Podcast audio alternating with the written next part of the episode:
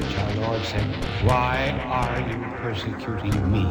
So Christ is still on the cross. Behold, I stand at the door and knock.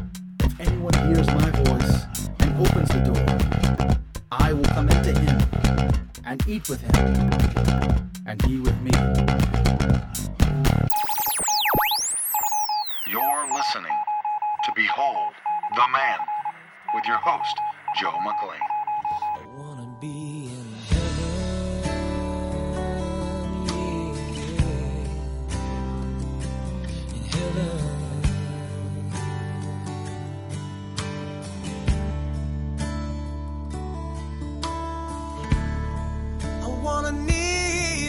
at the feet of the Lord. I wanna sing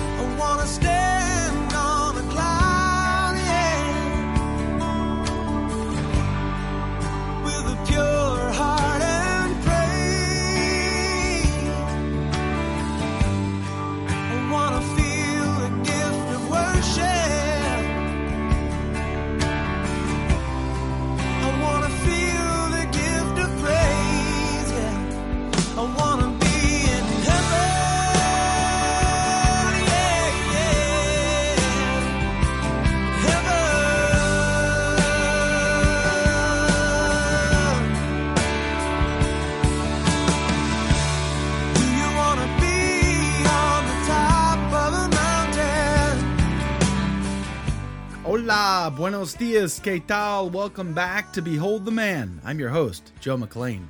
It's great to be back with you this week. That was Heaven from the album Immersed by Josh Blakesley. Isn't that a great song? Oh, I love that song. I could just go cruising down the road on a beautiful, bright, sunny, blue sky day and just kick back, you know, with the sun sort of setting in the horizon and the wind blowing through my hair with the windows down and this song just rocking. That's just, oh, this song is so great. That's just how it makes me feel when I hear this song. I love that song. You got to check that out. For a link to Josh's website, stop by my website at www.catholichack.com. It's about heaven. And the the lyrics in this song are so pertinent to what I hope to talk about today. The kingdom of God and the readings from the second Sunday of Easter.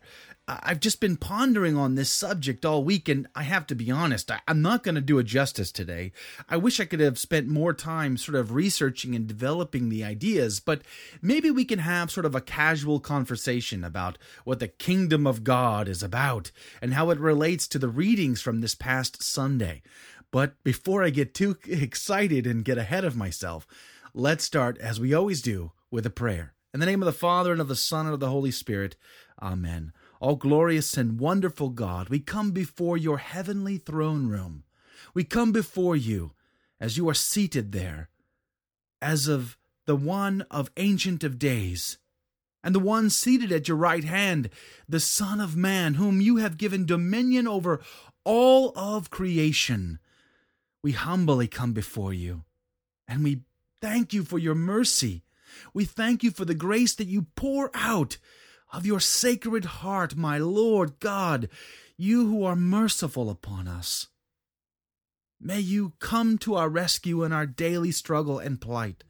All those things that have just steal us away from, from contemplating you, our Lord and our God. And if you shall not act in our life, may we praise you anyway, for you are our hope, our salvation, the lover of our souls, you who were lifted high above the ground, and to draw all men to yourself, you were nailed to a tree, that you might offer the supreme sacrifice of our Lord God, who took upon himself flesh, descending from heaven, and dwelt among us. Praise you, praise you, praise you. May your mercy abound and shine through all the world. And may everyone bend a knee and proclaim your name to be most holy.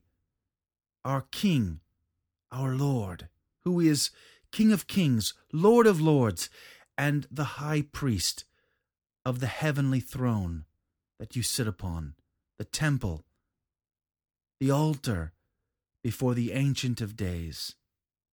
I beg of you to have mercy on us, to grant us your graces, to look past our iniquities, and to bestow your love in our heart that we might come to praise you every day.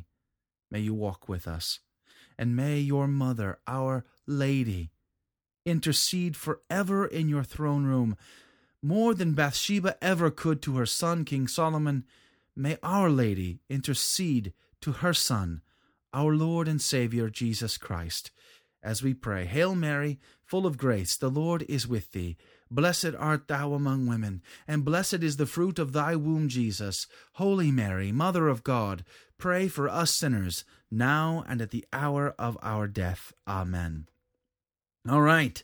The kingdom of God, and I hope to get through all of this in this one show, and if not, I'll have to extend it. But you know, I, I just really want to just get some of this out and how it sort of relates to those readings that we heard at the second Sunday of Easter. Oh, they were they were good readings. They were packed full of very meaty topics, so we can go in many different directions. But this week, it's been I've been listening to some material on the SalvationHistory.com website. That's the website for the St. Paul Center for Biblical Theology. They've got a free course uh, on the splendor of the church under study courses, and there's some audio, online audio material there. I'll put a link to it on my website. It's great to listen to. I highly recommend it, and uh, you should check that out. Spend some time on that this week.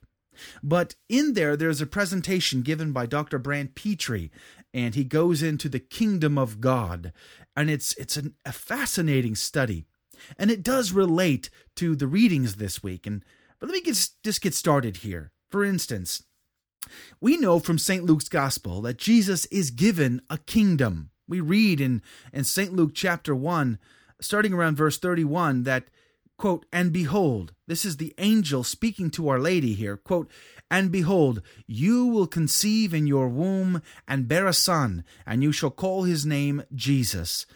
He will be great, and will be called the Son of the Most High, and the Lord God will give to him the throne of his father David and he will reign over the house of Jacob forever, and of his kingdom there will be no end. Unquote. Now this is fascinating stuff because honestly, therein lies this this small scripture passage, this this few verses of Luke chapter 1, the key to sort of understanding and interpreting the gospels in at least some small respect. What I mean here is Jesus is a king and he possesses a kingdom. And the context for that kingdom is very specific. It's David, his earthly line, his earthly earthly lineage through Saint Joseph and through his mother Mary. So David had a king, and we can go back and study First Kings and and other passages to understand what his kingdom was like. Okay, we know he handed that kingdom on to his son Solomon, and his son Solomon reigned and was the wise man of, of the ancient uh, world.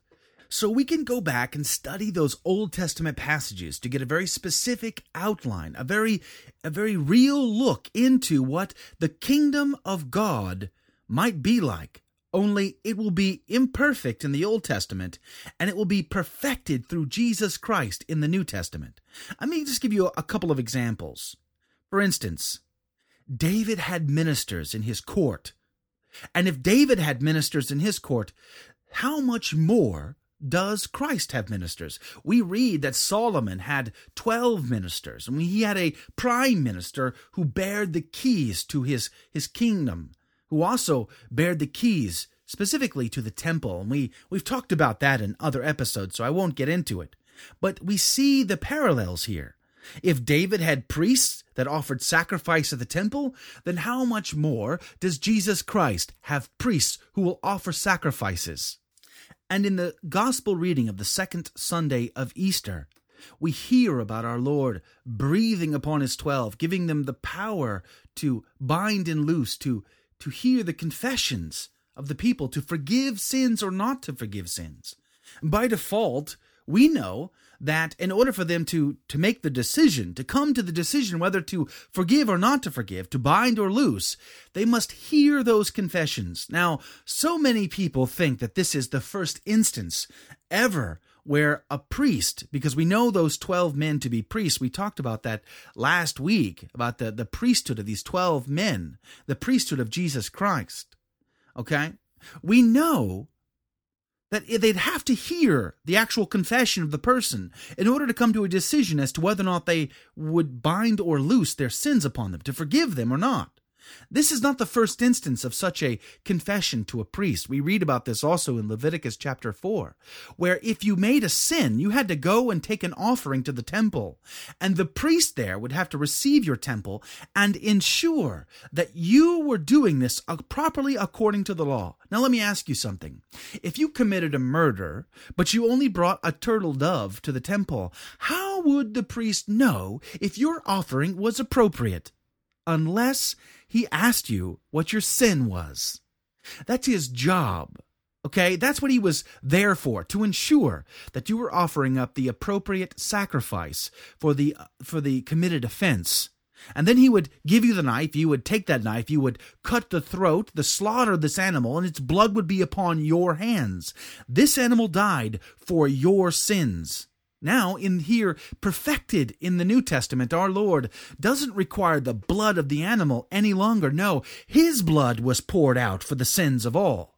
But now, in order to reconcile on an ongoing basis, because man and his sin nature just doesn't stop sinning simply because Christ died on the cross. No, because man is a sinful man and his concupiscence continues and persists. God gives us the gift, the beauty of the sacrament of reconciliation, giving and passing on through his breath, his breath. He breathes on them. He gives them this power to bind and to loose. So we know that this is not a new invention by the Catholic Church, but simply a perfection of the Old Testament type that we found there in Leviticus chapter 4, which existed for centuries before St. John ever penned, you know, this this gospel reading that we find in St. John's Gospel chapter 20. So it's very powerful that we know that in the kingdom of David, he had priests who offered sacrifice on behalf of the sins of the people, who brought their sacrifice, who heard their confession and offered it up according to the law that was given them through the prophet Moses. And so, how much more then does Christ do that to perfection. We also read in St. Matthew's Gospel, chapter 16, as we have spoken of in the past, that Jesus gives to St. Peter the keys of the kingdom, a direct parallel from Isaiah, where we see that the chief minister in the court of the king of Judea uh, possessed the keys. He possessed the keys and he wore them on his shoulder so that all would know in the kingdom that this man is the second in charge. He is the chief, he's the prime minister. But these keys not only were the keys of the kingdom, but they were also the keys of the temple. This is a very priestly reference, as well as it is a prime ministerial reference in the kingdom. So again, linking the priesthood to the king. This is fundamental. This was this was the standard in the kingdom of David. And if that's the case, then how much more in the kingdom of God through our Lord and Savior Jesus Christ? Jesus declares the kingdom is upon you in Matthew chapter 12. And so all through the gospels we see that that Jesus speaks of this kingdom. This kingdom.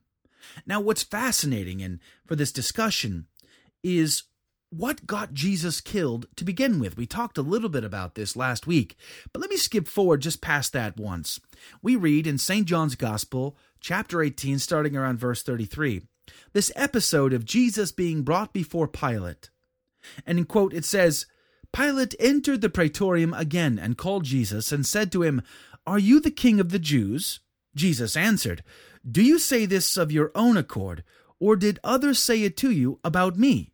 And Pilate answered, Am I a Jew? Your own nation and the chief priests have handed you over to me. What have you done? Jesus answered, My kingship is not of this world. If my kingship were of this world, my servants would fight that I might not be handed over to the Jews, but my kingship is not from the world. Pilate said to him, So you are a king? And Jesus answered, You say that I am a king. For this I was born, and for this I have come into the world, to bear witness to the truth. Every one who is of the truth hears my voice. Pilate said to him, What is truth? you see, Pilate had no context of what truth is. That's relativism. That's the world that you and I live in right now. A world racked full of relativism. Uh, Pope Benedict XVI has written extensively and spoken extensively about this.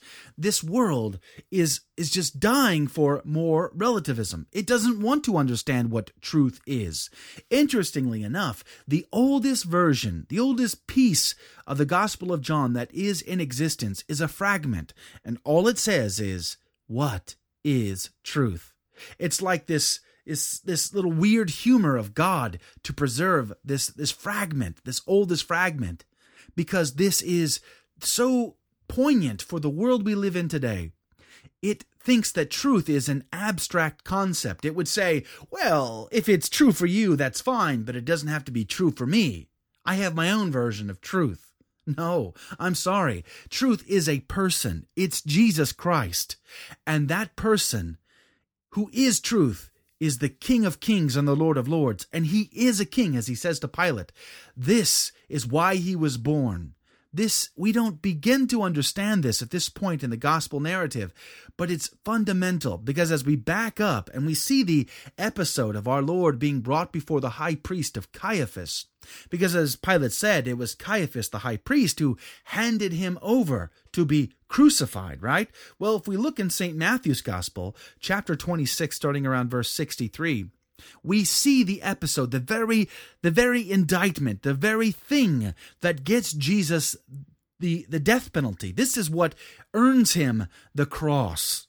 Quote, But Jesus was silent, and the high priest said to him, I adjure you by the living God, tell us if you are the Christ, the Son of God. Jesus said to him, You have said so, but I tell you, hereafter you will see the Son of Man seated at the right hand of power, and coming on the clouds of heaven. Then the high priest tore his robes and said, He has uttered blasphemy. Why do we still need witnesses? You now heard his blasphemy. What is your judgment? And they answered, He deserves death. Interestingly enough, the high priest who tears his robes, that was unlawful according to the Mosaic law. Yet he tears his robes. He had no he had no right or permission to to tear the vestments given to him. This was the vestments instituted, given to Aaron, who would be high priest, and to his sons, who would serve as ministerial priests. Okay, these vestments this vestment specifically of the high priest, who was linked so closely with the name of God, with the temple and the inner sanctuary, because it was once a year that the high priest would enter the Holy of Holies, offering up sacrifices. Now, he himself had to offer up a sacrifice for his own sins. It was a bull. A bull had to be killed every year for this one man because of his sins. Then he could enter into the Holy of Holies and offer up a sacrifice to the living presence of God there in the temple. Only when Jesus was there before Caiaphas, by that point, God's presence wasn't there. He never returned. The Ark of the Covenant was no longer found there after the exile to Babylon of the Jews. And so Jesus came to replace this man and this man was threatened by this. And so what does he want? He wants Jesus dead. And so he, even though Jesus was silent before him, he adjures him. He orders him to speak. Are you the Christ? And Jesus responds. We, we mentioned this last week, eh, but in St. Matthew's gospel, this very specific language of the Son of Man would be would ascend and he would be seated at the right hand of God the Father in power. This is very as I said specific language. It links Psalm 110 and Daniel chapter 7 the the vision in Daniel chapter 7 together where we see in both accounts God, the Ancient of Days, is seated on his throne in his heavenly temple slash courtroom. There is a throne there. In in Daniel's in the book of Daniel, we see a throne, eh, you know, with a fire. Okay, and this river of fire issuing forth from underneath it. Okay, this is language that r- makes us think back to Genesis chapter 2 and the Garden of Eden. And it makes us think of the, the temple in, in 1 Kings, where King Solomon builds this temple.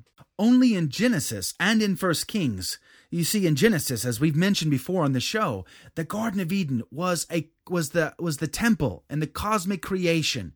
And the Garden of Eden specifically was the Holy of Holies, where all of the rest of creation represented the rest of the temple. And we see this very idea being instituted in First Kings by Solomon, who builds into his temple all of these images of palm trees and fruits and pomegranates and, and cherubim, all images, the river, the water, the precious stones and the metals, all of these things you can find in Genesis chapter 2. Okay, all of these things make up the temple. These both are mere foreshadowings, mere images, just a little, just a, a, a teensy insight into the actual temple that found in heaven, and that very presence of God Himself, who sits, the Ancient of Days, upon His throne. Only it's not water, it's fire, because we are told that God is an all consuming fire, and we are told about the fire of His love in sacred scripture.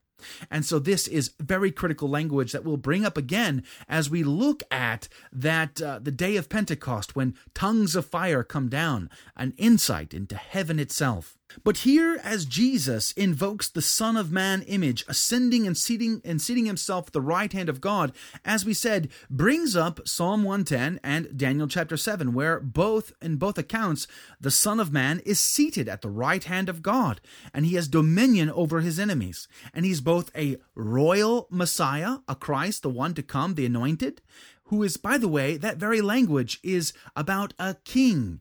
It were it was kings who were anointed. David was anointed king, and so was Solomon, anointed king. Solomon was was anointed by the high priest Zadok and placed on a donkey, and then rode triumphantly into Jerusalem just like our Lord Jesus Christ, who was placed on a donkey and rode in, placed on the donkey by Saint Peter, by the way, who is what a, a priest, okay, a priest in is serving in the court of our Lord, the King Jesus Christ. Again, all of these links bringing together the priesthood and the King into one person, the body of Christ Himself. Just like as in the book of Hebrews, we are told that Jesus Christ is a priest according to the order of Melchizedek, who was king of Salem, which was Jerusalem before it was called Jerusalem. Okay? And what happened there was as Melchizedek encounters Abraham, he brings out bread and wine and offers it to Abraham. So, this image of our Lord as the Son of Man, Daniel's specific language, it constitutes the idea of him being king and being high priest, and his court, his kingdom, has ministers and other priests who serve at his behest. Now, if we read in the Catechism, uh, paragraph 664, we hear, quote, being seated at the Father's right hand, signifies the inauguration of the Messiah's kingdom, the fulfillment of the prophet Daniel's vision concerning the Son of Man. To him was given dominion and glory and kingdom, that all peoples, nations, and languages should serve him. His dominion is an everlasting dominion, which shall not pass away, and his kingdom one that shall not be destroyed. After this event, the apostles became witnesses of the kingdom that will have no end, which is reminiscent of the first reading of the second Sunday of Easter. We read about, about how the apostles were going out and witnessing to this kingdom, and the works that they performed were not of their own doing, but given to them by God Himself, because they had been breathed on by Jesus Christ in St. John's Gospel, chapter 20. It's all very linked together uh, and tying in. And as we come to now realize and see as, as things become less blurry, less gray. They become more clear and into focus. This idea of Jesus Christ, the King of Kings and the Lord of Lords, seating himself at the right hand of God, the Ancient of Days, and having all things put under his dominion. He now in this vision of the idol and the empires of Daniel 2 is the Son of Man, who is given a kingdom that will last forever. He is the stone that will break up the other kingdoms and grow to a mountain that takes up the entire earth.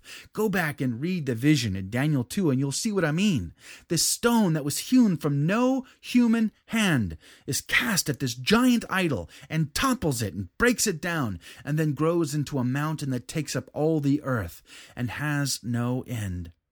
Wow, it's very powerful stuff. Now, the point of all this, as we start to tie in now the readings, let's look at the second reading first. And St. John, here in the book of Revelation, he is caught up on the Lord's Day. The Lord's Day is Sunday. Why? Because that's the day our Lord rose from the grave.